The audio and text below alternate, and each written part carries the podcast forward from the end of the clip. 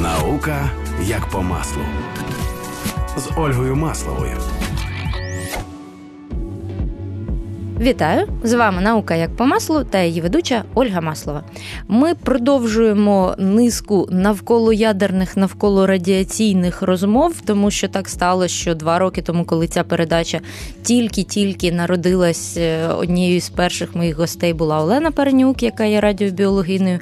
І от цього року ми продовжуємо цю таку зимову традицію говорити про е, радіацію, радіобіологію, ядерні дослідження і все дотичне дотичне до цього. Минулого разу ми говорили про ядерну і радіаційну безпеку. Була дуже цікава, як на мене, розмова. І сьогодні ми трошки продовжуємо, можливо, цю тему, розширюємо, відходимо від неї в інші трошки гілочки і говоримо із Денисом Вишневським, який є керівником наукового відділу Чорнобильського е, Чорнобильської зони, скажімо так. Ви зараз коректніше скажете, як це звучить, бо зони було некоректно. Е, ну, да. Доброго дня. Я розумію, що ця структура, там керівна організаційна, яку побудували навколо зони відчуження, вона досить специфічна і, як правило, розуміють ті люди, хто тривалий час там працюють. Е, я не є керівником наукового відділу Чорнобильської зони, а я є керівником наукового відділу Чорнобильського радіаційно-екологічного біосферного заповідника. Біосферний заповідник це лише одна з установ, яка працює в зоні відчуження, а сама зона відчуження, якщо ми почали про це розмову. Це таке специфічне територіальне утворення, яке було створено в 66-му році, коли фахівці радіоекологи, фахівці з захисту, і переважно це були фахівці Держгідромету СРСР, вони провели аналіз радіаційної ситуації і встановили той периметр, з якого була проведена евакуація людей. Це дуже цікава робота. Була, тобто, в стислий час сказати, тут небезпечно, тут відносно безпечно. Нельзя сказати, що було загалом там безпечно. І звідки спочатку евакуювали там, ну, як відомо, місто Прип'ять, потім там 10 кілометрів, потім 30 кілометрів. І потім виявилося, знаєте, як е, починається фільм Тарковського Сталкер. І на нашій країні, на нашій планеті з'явилося таке чудо, як зона. Да, З'явилася зона відчуження, велика територія. 2600 квадратних кілометрів. Це ну, це як маленька е, ну, така як би сказати, зовсім маленька країна Європи, Люксембург, або як найменший е, штат Сполучених Штатів Америки Род-Айленд. Тобто це от така територія без населення, без господарської діяльності, але це не пуста територія, це не закинута територія, це територія, на якій держава виконує свою політику. Там пов'язано з подоланням наслідків аварії, ну і багато чому. І виконує завдяки спеціальному органу виконавчої влади це агентство з управління зоною відчуження. Тобто там працюють держслужбовці, підпорядковано воно Міністерству з охорони навколишнього природного середовища. Тобто, ну, така структура. І загалом, да, в зоні відчуження нема населення, але там працюють там, там Чорнобильська атомна станція, ще там декілька біля там, двох десятків різних підприємств. І загалом десь 5-6 тисяч співробітників. І які це в основному співробітники в плані спеціальностей, тобто що за люди там працюють? Е, залежить від е, підприємства, яке е, виконує ту чи іншу функцію. Ну там, наприклад, я можу брати власний досвід 20 років праці, тобто я починав в державному сезонному підприємстві радіоекологічний центр. Там ну, була, знаєте, там працювали фахівці, що називається саме які пов'язані з радіацією. Тобто це дозиметристи, це радіохіміки, це фахівці з спектрометрії, тобто спектрометричного аналізу. Це там радіокологи, аналітики і багато чого іншого. Тобто, ось це була така унікальна основа. Я не знаю, де ще можна зібрати, стільки було фахівців. А Інші установи, вони знаєте, вони такі, як кажуть, і в нормальних умовах, але мають специфіку. Наприклад, ну, Є лісове підприємство, там Північна Пуща, раніше називалося Чорнобиліст, ну, там працюють лісники, як і завжди. Є підприємство, яке займається повадженням з радіоактивними відходами.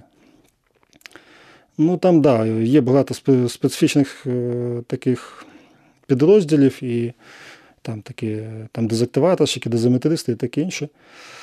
Але є багато, ви знаєте, звичайних фахівців, тобто ніхто не відміняв там водіїв, бухгалтерів.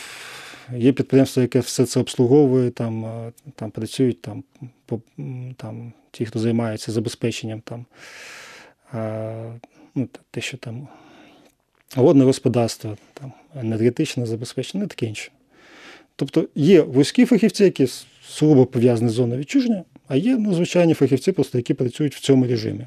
Ну, у нас програма все-таки наука як по маслу, тому цікаво, яка там робиться наука ще і які напрямки зараз найактуальніші. Якщо брати загалом от, науку в зоні відчуження, ну, по-перше, в зоні відчуження є а, справжній науковий інститут, який підпорядковується Академії наук. Це інститут проблем безпеки АЕС. Є підрозділи, які займаються науковою діяльністю. Там вони були в ДСП «Екоцентр», і є науковий відділ, який я представляю. Це Чорнобильський радіаційний екологічний біосферний заповідник, який створили 5 років тому. Наш науковий підрозділ, знаєте, він ну, такий же науково, скажімо так, займається тією ж діяльністю, як і такий самий підрозділ в будь-якому іншому заповіднику. Тобто ми за програмою спостережень за природою збираємо інформацію, забезпечуємо там виконання окремих досліджень. На що вони спрямовані? Вони спрямовані ну, на, на головну нашу функцію збереження біологічного різноманіття. З іншого боку, ми працюємо з фахівцями, які займаються в сфері радіоекології, радіобіології. Тобто, це така, це те, що в інших заповідниках е, не роблять. І ми, тобто там проводимо там або ну, от як за японським проєктом SATREPS, українсько-японський проєкт, вплив іонізуючого примінювання на там, мишоподібних гризунів, або накопичення радіонуклідів рибами в водоймах, таких найбільш забруднених. Ну, Це наша специфіка роботи.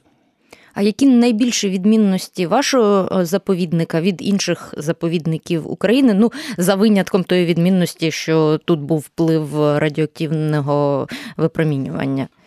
Вже як наслідки, які є відмінності? По-перше, наш заповідник найбільший в Україні. Дві тисячі квадратних кілометрів. Це вражає. По-друге, наш заповідник створено в межах зони відчуження. Да, Як правильно сказали, там є радіоактивне забруднення, є ділянки з екстремально високими рівнями, там, е, як то сліди північного випадіння, але як там пізніше розкажу, це наші там навіть цінні ділянки, це лабораторії під відкритим небом. А ось інша специфіка те, що заповідник створено і на території, яка колись була у використанні. Тобто ну, Полісся досить активно з 19 століття його освоювали. Тобто проводили меліорацію, проводили там. Е, спочатку ліс вирубали, і до кінця 19 століття на території зони відчуження цього лісу майже не було, якщо подивитись мапи. Потім з 50-х років його насаждали. Тому на початок аварії ми просто маємо великі масиві одновікового лісу, який, як виявилось, в тому році досить класно горить, тому що це сосна перегущена. І коли була, скажімо так, ініціатива там, на початку 90-х створити там, ну, не те, що заповідник, а загалом якийсь об'єкт заповідного фонду, то контраргументом було те, ну, як там створювати там, об'єкт заповідного фонду на території, на якій там, ну, на перетвореній території. А виявилось, що можна. Чому? 35 років тому люди звідти пішли. Діяльність, ну, та сама Чорнобильська політика, про яку я говорив, тобто це там і поводження з відходами, і там атомна станція, спорудження нового безпечного конфайменту і багато бачу іншого, вона досить локальна. Це ну, буквально 5-10% від території зони. Тобто, а на всі інші території просто був запущений механізм відновлення природних комплексів. І десь вже ну, там і 20 років тому, і навіть раніше вже стало зрозуміло, що природа відновлюється, з'являються рідкісні види. Ми маємо велику таку ділянку, яка виконує функції там, збереження біологічного різноманіття, там, або, як зараз кажуть, надання екологічних послуг. Тобто там це і забезпечення гідрологічного режиму, фіксація вуглецю. І важлива така функція, як те, що природні комплекси, там всі ці ем, рослини покрив, він фіксує радіонукліди. Це бар'єр, такий зелений бар'єр на шляху їх розповсюдження за межі зони відчуження. Ось, І тоді, да, вже коли ініціатива десь там у 2006-2007 вже почали її знову відновлювати, цю ініціативу, вона знайшла своїх прихильників і 30 років після аварії було створено цей заповідник, який іноді мені кажуть, у вас не заповідник, це якась така, знаєте, проміжна форма землекористування, ну, щоб не вашим, не нашим якось таке. Компроміс. Я говорю, ні, це справжній заповідник, який виконує ті функції, на які на нього поклало государство, тобто держава наша. Тобто це інструмент збереження біологічного різноманіття і ландшафтного різноманіття, багато чи іншого. Ну, До речі, про біорізноманіття це те, що навіть там до мене доходило через стрічку, через якісь новини, е, що час від часу йде новина про те, що е, знайшли на цій території там якийсь вид, якого не бачили в Україні вже там скільки-то років, або там збільшилась популяція якогось виду, якого менше. От які є приклади такого, ну як би це не звучало дивно, успішного розвитку якихось видів на цій території, і можливо це якось допоможе взагалі біорізноманіттю українському. Дивіться, тут е, ну яка річ, тут скоріше питання не про біорізноманіття, а про те, як засоби масової інформації це висвітлюють. О, ну це моя улюблена тема да, взагалі. Тобто почалось це, мабуть, в 15-му році, ну в 16-му точно. Була така, якось, знаєте, як за одну ніч відбулася така. Вибухова новина з'явилась. Тобто ввечері все нічого не було, а зранку вже ти бачиш, всі інформаційні агенції про це кажуть. Новина виглядала так: в зону відчуження повернулись дикі тварини. Крапка. Типу їх там до цього ну, не тобто, було. Да, Вони приїхали там, я не знаю. Ну тобто, я так, що таке? Ми почали розбиратися, що відбулося. До цього, в десь року з 12-13 в зоні відчуження почали працювати там з декількох британських університетів така збірна експедиція, які досліджували саме біорізноманіття на цій території. Вони там ставили фотопостки разом з українськими дослідниками. Вони там ще локально, ну тобто комплексна програма, вони багато чого там набрали. Набрали завдяки фотопосткам такого, знаєте, візуального матеріалу, там вовки, рисі, там орлани, ну, краса. І ну, то, чого нам ще не вистачає, але ось такі проекти, як ваші, цю прогалину вже закривають. Тобто, коли вони приїхали, вони це все там проаналізували, звели до якогось, вони не зупинилися на тому, що провели там, там зробили публікацію чи декілька, чи доповідь. Вони е, зі своїми результатами ознайомили ЗМІ.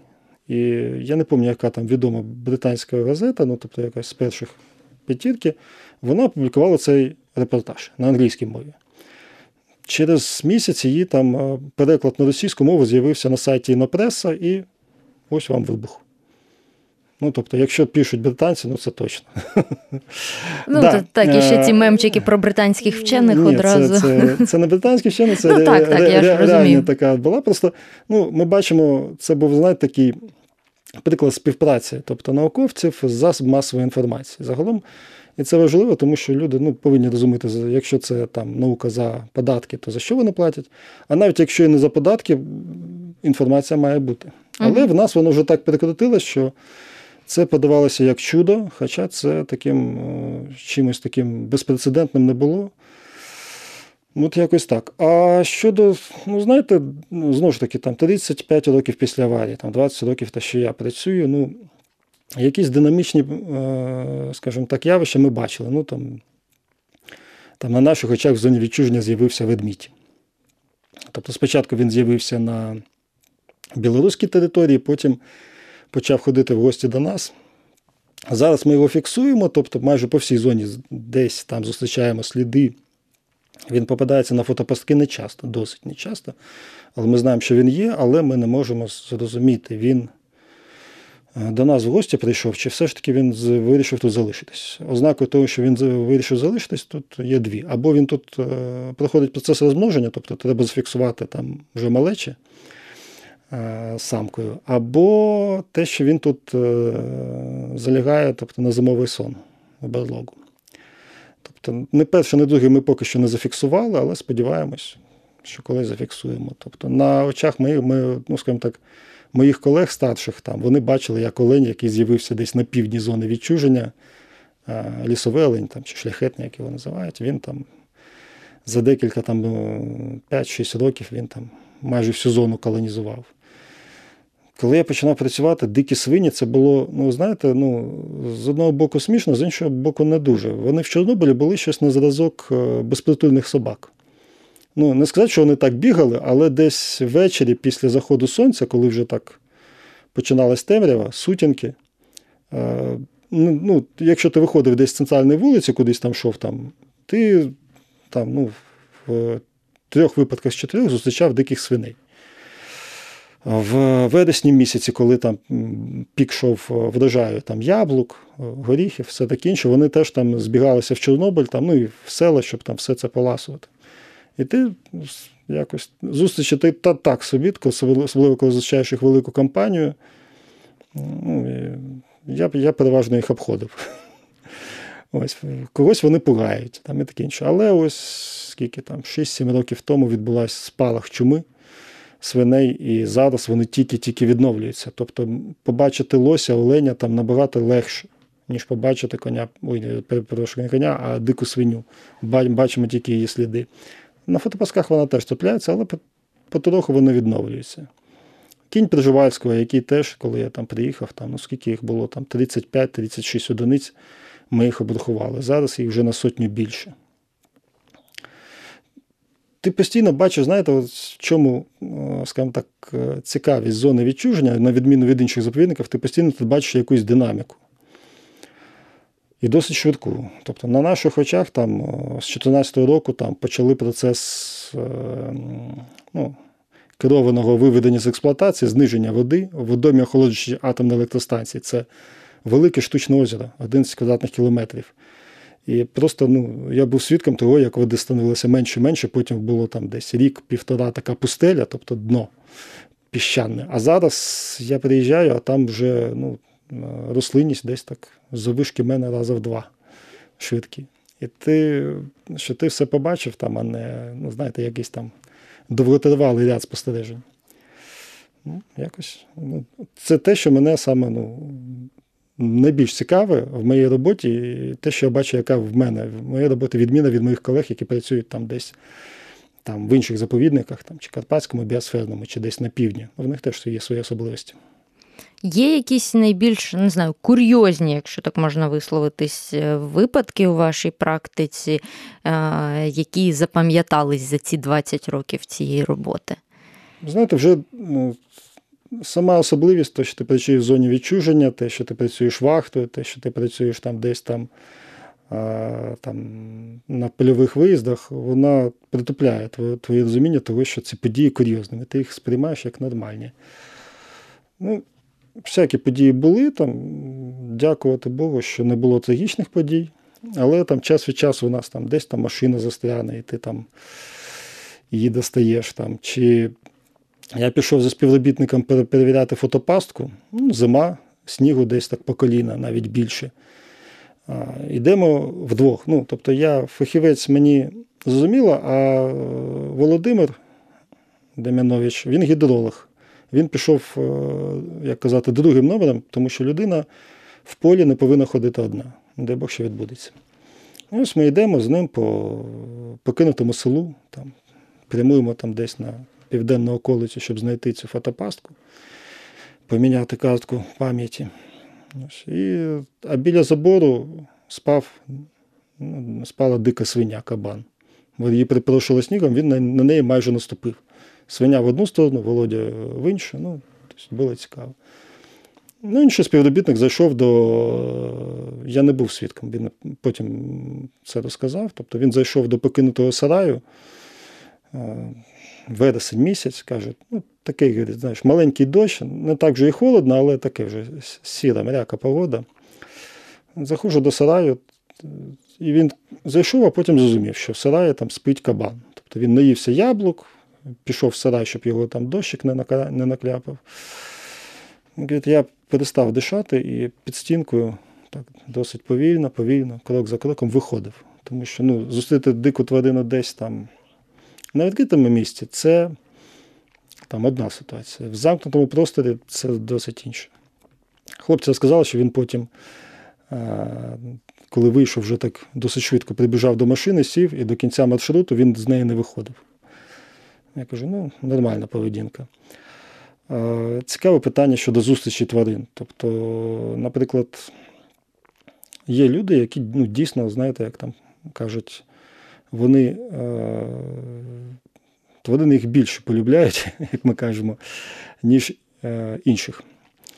Е, наш орнітолог Сергій Домашевський, ну, що, ну, тобто він кудись їде там, в маршрут, тобто виконує яке, яке завдання.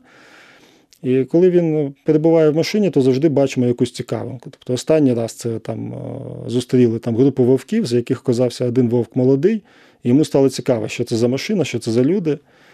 І він там десь там хвилин 10, як він розказував, позував. Там у Сергія там класний фото, фотоапарат, 600 мм об'єктив, і він засняв таку фотосесію, зробив.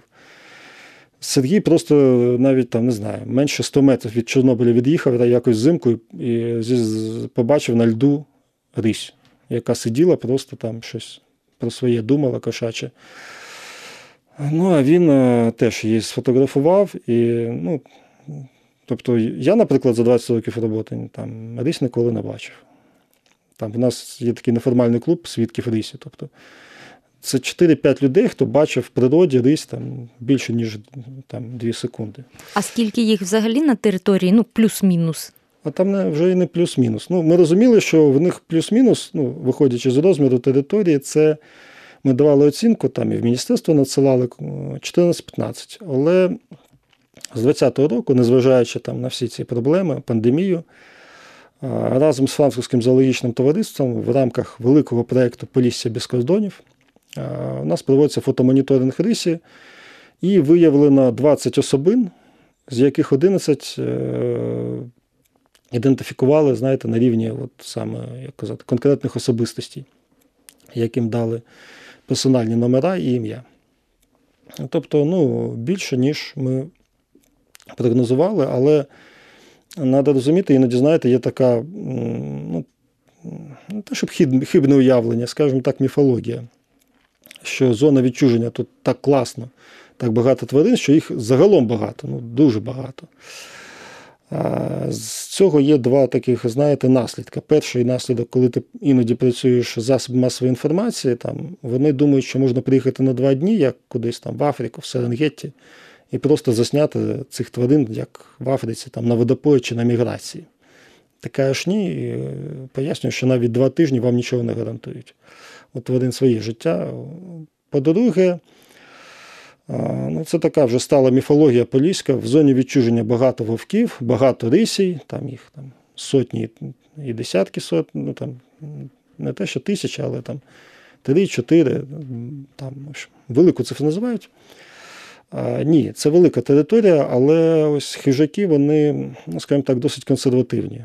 В них потреба в території. Навіть якщо там забагато їжі, вона не буде як мишоподібні гризини розмножуватись. В них індивідуальна е, територія, в них не досить велика кількість е, нащадків, особливо в Одесі. І тому вони підтримують свою чисельність досить так, ну, на такому стабільному рівні. Якщо десь ми виявили 20, то вовків в нас е, цифра, від якої ми відштовхуємося, яку ми різними засобами перевіряли, це десь 7-8 зграй. Таким чином, тотальна їх численність близько 6 десятків ну, вона коливається. Ось. Е, з вовками було цікаво, тому що ну, ми їх обраховували за методикою, скажімо так, шукали лігва. Тобто лігва це центр зграю, і оцінивши кількість лігв, можна прикинути, скільки в вас зграй. Але потім цю інформацію підтвердили е, американський проєкт, який виконався на білоруській території. Там спіймали біля десятка вовків. На них наділи ці нашийник з GPS-трекером і ем, е, цим е, дозиметром, ну, щоб він виміряв дозу, яку тварина отримає зовнішнього промінювання. І десь три роки ці вовки ходили і ну, показали, тому що нема фізичного бар'єру між кордонами, що да, там, де ми прогнозували наявність там, території зграї, там так воно і є. Коли там зібрали всі дані по переміщенню вовків, виявилися такі два кластери, ну, тобто на північні частини. Ось. А один вовк виявився одинаком, який е, загинув на українській території. Це була, як це сказати, ну, спонтанна загибель. Тобто не було ніяких е, ознак того, що цю тварину там там вполювали, чи була там якась там напад іншої тварини. Він просто йшов і впав. Там навіть конвульсій не було. Таке теж відбувається з тваринами, але просто це відбулося на українській території. Мені фахівці, білоруські колеги сказали, слушай, ну треба нас рятувати, тому що цей засіб з GPS-трекерами і усім навіть в Америці коштує 3 тисячі доларів. Поїхав, виявив, зняв цей е, трекер і віддав вже фахівцям, коли вони приїхали до нас. Ну, а от, до речі, про загибель тварин. Чи є на цій території проблема із браконьєрством і з якимось таким несанкціонованим полюванням? Е, з одного боку, вона є. Е, як і в будь-якому, знаєте, заповіднику, в якому зберігається там копитні Ну, Тобто підтримується велика чисельність, тому що ну а де ще полювати, якщо не в заповіднику? Як казав один класик там, радянської там, заповідної справи, він казав, ну, заповідники зберігають не тільки тварини, але й браконьєрів. Да, Але ця проблема, вона, ну скажімо так, не є такою, знаєте, для нас глобально катастрофічною. Чому? Тому що ділянки, де саме от велика концентрація населених пунктів, в нас прилягають тільки з півдня. Це перше. По-друге, знаєте, зараз є тенденція, просто ну так помітив, я поки що не бачив статистики, але в, ну, скажімо так, полювання неважливо, це легально, нелегально, воно потихеньку, з, скажімо так, з такої, знаєте, повсякденної практики сільського життя воно уходить. Воно потребує багато часу, воно потребує багато витрат, там, зброї, все таке інше. Людям, Люди краще мобільний телефон новий куплять чи машину там, а їжу можуть купити в магазині. Ну, Просто ми бачимо. По-друге, знову ж таки, навіть якщо заходиш в зону, ти від кордону далеко нікуди не підеш. І по-третє, режим охорони та санкції. Крім того, що у нас працює служба охорони, яка, до речі, там в жовтні місяці там спіймала на гарячому мисливця, який там оленя вполював. В нас ще працює, ну, по-перше, батальйон поліції, який охороняє зону відчуження. По-друге, державний кордон близько, і ми входимо до системи охорони державного кордону. Тобто три незалежні правоохоронних органи так чи інакше працюють по цьому кордону. І всім потрібне, як казати, ну, скажімо так, KPI. Ось Тому там люди іноді, знаєте, вони попадають в таку пастку. Вони думають, що зона відчуження це місце, де нікого немає. І вони час від часу де залазять, а там виявляється, що там багато кого є. І крім того, ну, наявність людини в зоні відчуження досить, е, незважаючи на велику територію, легко виявити. Ти, наприклад, ідеш і вдруг бачиш десь там в лісі там пляшку, чи недопалах, чи якісь сліди, в тебе, ну, знаєте, вже не те, щоб паніка, а така настороженість. Що таке? яка людина, звідки. Тобто сліди, ну, тропи тварин це нормально. Сліди рисі це нормально. А людина, ну то якщо це не якась там конкретна ділянка, де знаходиться пункт моніторингу чи там ще щось, це вже там, думаю, щось не то там.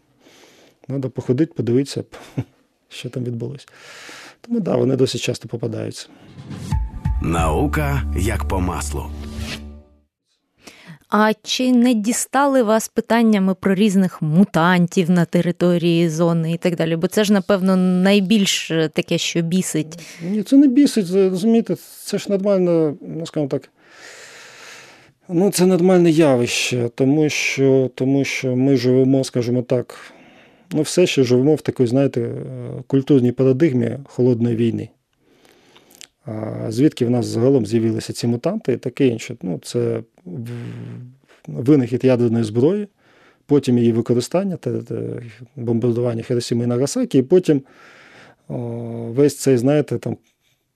Культурний пласт пов'язаний з цивільним захистом, впливу радіації таке інше. Ну, да, відомо, що е, іонізуюче випромінювання воно може пошкодити досить ефективно генетичний апарат клітини. Ну і загалом вплив іонізуючого проміння він будується на тому, що воно, як е, диверсійна група, просто обходячи всі бар'єри, заходить зразу в клітину і руйнує там макромолекули, там, елементи клетки і все таке інше. Це як би з одного боку. З іншого, ну там те, що ось ці там були як вам казати, дослідження там американські в 60-х роках, там велика велика миша вони називались, коли вони в одному науковому центрі якісь там десятки тисяч мишоподібних гризунів, вони їх опромінювали там в різних комбінаціях і набрали велику статистику. Ну, Тому люди думають, що будуть мутації. Мутації є, але мутації визиває не тільки радіація раз. По-друге, в природі мутантів досить тяжко виявити. Вони просто не доживають до того, як до них прийде дослідник. Угу. З іншого боку, е, скажімо так, зона відчуження ще й досі, і багато років буде ну, небезпечною територією. Досить е, така висока щільність радіоактивного забруднення, комбінація, тобто там і трансуранові елементи, і там 190, ну тобто небезпечні елементи. Тобто радіація це не тільки фон. Але вже рівень ну, не настільки високий, щоб ви ну, призводити там, до однозначної загибелі там, тварин чи їх нащадків. Тобто Радіація впливає. Ми це досліджували разом з фахівцями Інституту ядерних досліджень. Ми бачили, там, що зустрічаються там у тварин з радіоактивно збудних ділянок дефекти там, щодо там, кровотворення і таке інше. Але, але, скажімо так, радіаційний захист там, об'єктів навколишнього середовища, ну, скажімо так, тварин, він відрізняється від захисту людини. Тому що людину ми захищаємо кожну людину, вас, мене, там, людей як кажуть, навіть і ненароджених, тому рівні захисту досить жорсткі для людини. Тобто гарантувати кожному члену суспільства його там довге і щасливе, комфортне життя. З тваринами все по-іншому, там, ну, скажімо так, є таке поняття в екології життєвий цикл. Тобто час від народження до розмноження, тобто до наступної генерації, і, грубо кажучи, якщо тварина, рослина розмножилась, місія виконана. Тому, скажімо так, ось цей парадокс, що з одного боку зона відчуження, тут там нема населення, туди, щоб попасти, треба там там пропуск, а якщо ти хочеш працювати, треба медичний огляд і таке інше, а з іншого боку, там створюється заповідник. Тобто, як це звести? Ну, так і зводиться, що це така, знаєте, як каже, ну, як там кажуть, є таке поняття долина смерті, коли один фактор е, там ще діє, інший ще не діє. Тобто ця ділянка все ще небезпечна, ну, мається в увазі за нашими нормативами для людей. Тому що держава нам гарантує, е, скажімо так, життя здорове і тривале ну, у вигляді своїх санітарних гігієнічних нормативів. З іншого боку, ці умови вони не перешкоджають е, розмноженню і проживанню тварин, рослин, мікроорганізмів. Нагадую, що ви слухаєте науку як по маслу, і ми сьогодні говоримо про е, заповідник у зоні відчуження і про різні особливості, які там є. Але у мене традиційне питання про те, як ви особисто прийшли в цю тему, тому що ви вже 20 років там працюєте, але ж десь ви працювали до того, на щось ви вчились до того. І коли ви взагалі потрапили в цю зону? Потрапив, я точно можу сказати, тому що це був початок грудня 2000 року, тобто останній місяць, я точно пам'ятаю одне, що в мене перепустка тимчасова, ну тому що там співробітник, який постійно працює, в нього перепустка десь на три роки, а ті, хто приїжджає, там тиждень-два. І ця тимчасова перепустка вона закінчилась там датою, коли Чорнобильську атомну електростанцію встановили. Зупинила повністю ось це такий історичний документ, який я віддав на контрольно перепускному пункті, ну, відповідно, до вимог поліцейському. Ось, е, як я потрапив, ну, мабуть, це відбулося раніше, коли десь там я ще був студентом, мені в руки потрапила книжка Животні е, тварини в радіоактивній зоні. Вона на російській е, була видана видавництвом Наукова думка.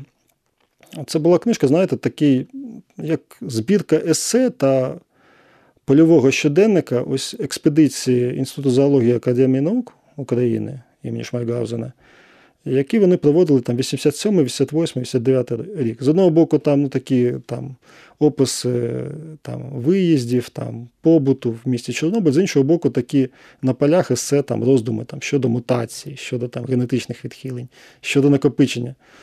Я побачив ну, якийсь там абсолютно. Знаєте, інший світ. З одного боку, знаєте, люди приходять в біологію та географію, ну, не знаю, як зараз раніше коли читали такі класичні твори, там ці е, там таких, знаєте, великих географічних відкриттів, коли там хтось там їхав в Африку там, в 19 сторіччі, чи там як Дарвін на біглі об'їжджав там цілий регіон океанічний. А для мене ось ну, вже такому, знаєте, вже відповідальному віці. Я відкрив, знаєте, в мене таке враження було, знаєте, як дитяче. Ух ти, ну, якась зовсім невідома реальність. І вже коли я там е, отримав диплом, я якось знову ж таки досить випадково. Мені один з моїх викладачів позвонив і сказав: слухай, тобі ж було цікаво, там, ну, там, що там в зоні відчуження, ти там. Я говорю, ну да. Знаєш, там один фахівець звільняється, переходить на іншу роботу в науковому підрозділі, і в нього ну, залишається ця, як казати, вільна посада, позиція, а керівництво хоче туди фахівця зоолога. Я говорю, ну хорошо, я отримав телефон. Доктор наук Юрій Іванова, він тоді був директор. Тоді підпорядковувалась зона МНС, ми встретились е, в приміщенні міністерства і так поспілкувалися, сказав, ну окей, збирай документи, там, бачимось через тиждень. Ну, Так я потрапив в зону відчуження і там десь більше року пропрацював в науковому підрозділі, але тоді йшла реформа, і ці підрозділи вже усували зони відчуження. А потім 15 років я працював в інформаційно-аналітичному відділі, тобто пройшов всі там позиції від там, інженера до заступника там, начальника відділу. Ось. Вони, коли створили заповідник, то була така пропозиція, я від неї не відмовився. Тобто я так поміняв місце дислокації, але все ж таки працюю в Чорнобилі. А ваша основна от спеціальність саме університетська? Зоологія. Ага. Ага. Загалом цікаво, ну, скажімо так, комплект фахівців. Тобто раніше, ну, скажімо так, тривалий час, десь до 90, мабуть, до 2000-х років, нас вже не готували, не готували екологів. І е, працював в колективі там ядерні фізики були разом, географи, гідрологи, геологи. Загалом таке враження було, що ну, там працювали, звісно, це були старші колеги всіх ті, хто мав ну, якусь дотичність до радіаційної тематики, тому що геологи в них була класна школа, яка займалася поиском, пошуком урану. Ось, І вони ну, мали якесь розуміння там, там концентрації радіонуклідів, іонізуючого випромінювання. І ось вони становили костяк теж такої фахівців, які працювали в Чорнобилі ну і всі інші. Зараз почали готувати екологів і ну, прикра історія. Напрям радіоекології е, з, з участю чорнобильських фахівців почали е, ну, почав діяти в е, Севастопольському ядерному університеті. Ну, він там називався uh-huh. ядерні технології. Було в нас два чи три випуска, і в чому була особливість, те, що саме фахівці зони відчуження входили в склад, в склад дипломної комісії що студенти приїжджали в зону відчуження на практику. Ось, Тобто, крім того, що в тому університеті готували там фахівців там, ну, технічні, тобто реакторщики, там, хіміки і таке інше, ми готували, е, ну, мали, скажімо так, дотичність до підготовки фахівців, які потім йшли б відділи, там, які займалися б контролем радіаційного забруднення навколишнього середовища. Але завдяки анексії все це наразі закінчилося. Я не знаю, чи інший вуз зараз е, готує таких фахівців. Ну, от Ми, до речі, про цей саме заклад говорили в минулій е, передачі, тому що це була якраз випускниця цього закладу. Тому дійсно дуже шкода, що тепер він в такій якійсь е, завислій ситуації, тому що, наскільки я знаю, там до нього якийсь особливий статус додається, тому що він вважається захоплений терористами, і він вважається таким між часом і простором. Там важливий елемент, те, що на території знаходився і знаходиться дослідний реактор, не можна реакторну установку просто переписати як майно. Угу. Ну, Це інша тема, тобто не досить близька до мене. Але знаєте, якщо ви таку тему затронули, то насам, наразі це, ну, знаєте, таке суспільні думки, розуміння Чорнобиля. Тому що в нас час від часу Чорнобилям е, ну, полюбляють деякі е, засоби масової інформації або окремі люди пугати. Тобто, у нас там щось відбувається в зоні відчуження, в Києві вже паніка. Вже мені там дзвонять знайомі на телефон, кажуть, що відбулося. Я кажу, в нас пожежа, у вас ніяких проблем. Тому що, ну, особливість навіть надзвичайних ситуацій наших штатних, тобто як лісова пожежа, вона створює дійсно проблеми і ризики для аварійного персоналу, який працює там, наприклад, на лінії вогню. Але для міста Києва, ну просто. Я не можу представити процес, щоб е, велика кількість або там золи, або е, ґрунту зони відчуження потрапила там в атмосферу міста Києва. Тобто, і, ну, скажімо так, моє бачення, те, що треба скажімо так, бути більш реалістом, розуміти, що, ну, по-перше, в нас є така територія зони відчуження, що вона під контролем, тобто держава робить все, щоб вона була і з одного боку максимально безпечна, а з іншого, щоб е, наша країна получала з цього якусь, ну, скажімо так, ресурси. Це питання не про гроші. Тому що це і науковий полігон, де uh-huh. радіокологи з усього світу приїжджають, тому що ну, таких умов ніде нема. Це по-перше. По-друге, це е, полігон інженерних рішень. Ось це там новий безпечний конфаймент, всі ці сховища радіоактивних відходів. З одного боку, це така, знаєте, допомога технічна, яку надають нам інші країни. З іншого боку, це унікальні рішення. І це унікальні рішення вони повертаються е, не те, що конкретним країнам, вони повертаються, ну, скажімо так, в скарбницю інженерної думки людства. Це вже потім буде використовуватись там на інших проєктах, можуть навіть загалом не пов'язаних з радіаційною чи ядерною безпекою. Це теж треба розуміти. Треба розуміти ну, там, небезпеку і безпеку цієї території, тому що там, ну, там, Останній раз там було обговорення, і там представник туроператора якось сказав, що та ви знаєте, тут вже все помінялося. Давайте зменшимо там якісь обмеження. Ну, Це вирішують, може, не туроператор, а все ж таки відповідні служби, тобто Міністерство охорони здоров'я. Тобто, все ще високий рівень забруднення, композиція там, цих радіонуклідів, різні рівні, е, різні шляхи опромінення і ризики, які вони несуть вони присутні. Але чи є це причиною впадати в паніку в місті Києві? Ну, в більшості випадків ні. Ну так, це це дуже хороше зауваження, тому що дійсно, от кожен раз, коли там щось горить, то це починається паніка, і кожен раз е, треба звертатись до спеціалістів для того, щоб розрізнити, що шкода від диму і від продуктів горіння, і шкода радіаційна це трошки дві, дві різні площини. Там була така ситуація. Тут, е, знаєте, є така річ, як е, комунікація ризику. Тобто абсолютно інші методи подання інформації в умовах надзвичайної ситуації. В нас, мабуть, вони ще не досі розвинені, але, ну, як показав Чорнобиль, там саме така програшна позиція це мовчати. Слід про це розказувати, пояснювати, але ну, Е, щоб це не було офіційно. Тому що коли виходить прес-реліз, там написано там бікерель на куб чи на метр квадратний, ну. Ніхто нічого не зрозумів. Да, просто. Ніхто не зрозумів, да, люди починають там щось. Е, саме класно, ви знаєте, пояснення, коли були пожежі. Це пояснення, яке дав директор Інституту сільгоспрадіології Кашпаров. Він сказав, що на пикі ну, там, проводились вимірювання вміст радіонуклідів в атмосфері міста Києва проводила е, незалежно декілька організацій, там і Інститут сільгоспрадіології, і е, Гідрометінститут.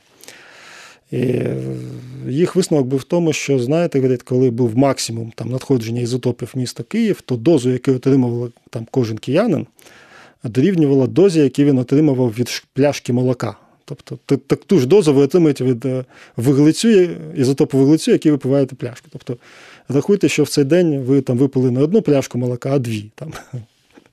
Прекрасне порівняння. І все, питання, ну, бачиш, лишня пляшка молока. Мені знайомо, коли я пояснював, вона сказала, і все, я говорю, і все. І коли пляшка молока, воно стає зрозумілим, ніж там зівіт, там, там годину і таке інше. Так, так.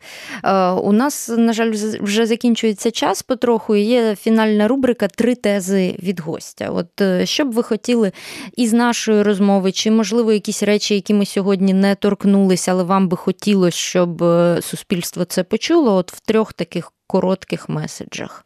Ну, знаєте, цікаво. Ну, те, Я можу повторити тільки те, що сказав. Uh-huh. Знаєте, ну, сам Чорнобиль, до нього треба відноситись раціонально. Треба, знаєте, як в те, що нам кажуть, кризовий менеджмент, бачити не тільки катастрофу, а бачити можливість. Тобто те, що це науковий полігон, інженерний полігон, це ще територія, на якій можливо створити найбільший заповідник. Крім того, зараз є пакет пропозицій, там, наприклад, в зоні відчуження розміщати якісь там виробництва, ну і не виробництва, ну там, ну да, можна сказати, виробництва пов'язані з Е, такою шкідливістю, які ну, неможливо розмістити десь там поблизу населених пунктів. Все ж таки бачити в цьому можливість. Не зациклюватись на такому модному виявленні зараз, як там історична травма. Історична травма є, але ну, не треба переоцінювати і тим більше дивитися через цю призму. По-друге, е, знаєте, з ну, таки, з Чорнобилем, як з дикими тваринами, ну, це те, що там, наприклад, там працюють люди. Там, І туди навіть їздять туристи, не значить, що це територія безпечна і там все можна. Це друга теза. Там є свої ризики, є свої обмеження. Третя теза те, що навіть якщо щось відбувається, ну, по-перше, не панікувати, тому що, ну, як показує наш досвід, там всі ці пожежі, там, навіть коли там елемент там, конструкції ЧАЕС відвалився, то як правило, ризики це є ризик, але ризик для персоналу. Тобто для міста Києва, Київської агломерації, там, сусідніх областей ризиків нема. Просто ну, нема механізмів, щоб перенести радіонукліди на таку велику відстань. Це, по-перше, по-друге, ну, як то кажуть, відбирати інформацію. Тому що коли щось відбувається, а вам пояснює якийсь там громадський діяч чи там директор тут фірми, ну це не інформація, це е, саме реклама. Краще прислуговуватись людей, які мають відповідальність і мають досвід. Це там керівники відповідних служб. Е, якщо ви не довіряєте державі, це ну, це теж нормально в наших умовах. У нас наукові установи, такі як там Держгідромет інститут або е, Інститут сільгоспдіалогії, вони достатньо незалежні і достатньо компетентні. Не треба, скажімо так, ту радянську матрицю, що від... в Чорнобилі щось відбулося і всі будуть мовчати, ну так, таке зараз не працює тому що там за 20 років роботи в зоні відчуження я не підписав ні одного документу щодо обмеження інформації там, чи секретності, чи ще щось. Дуже дякую. Е, дякую, що знайшли час на цю розмову, тому що мені здається, що е, мало все-таки інформації у ЗМІ, саме такої повної, коректної, з перших вуст, а не інтерпретацій якихось висновків чиїхось. Е, і добре, що тепер ми маємо змогу про це поговорити і порахувати рисей на території. От я запам'ятаю цифру 20 особин, і для мене особисто було дуже цікаво дізнатися що вони. Прямо от по е, особистостях, так би мовити, розподілені. Це дуже цікаво. Я думаю, що вас ще будуть запрошувати в інші передачі, поговорити і про риси, і в тому числі. А з вами була наука як по маслу та Ольга Маслова. Громадське радіо. Слухайте, думайте. Наука як по маслу з Ольгою Масловою. З Ольгою Масловою на громадському радіо.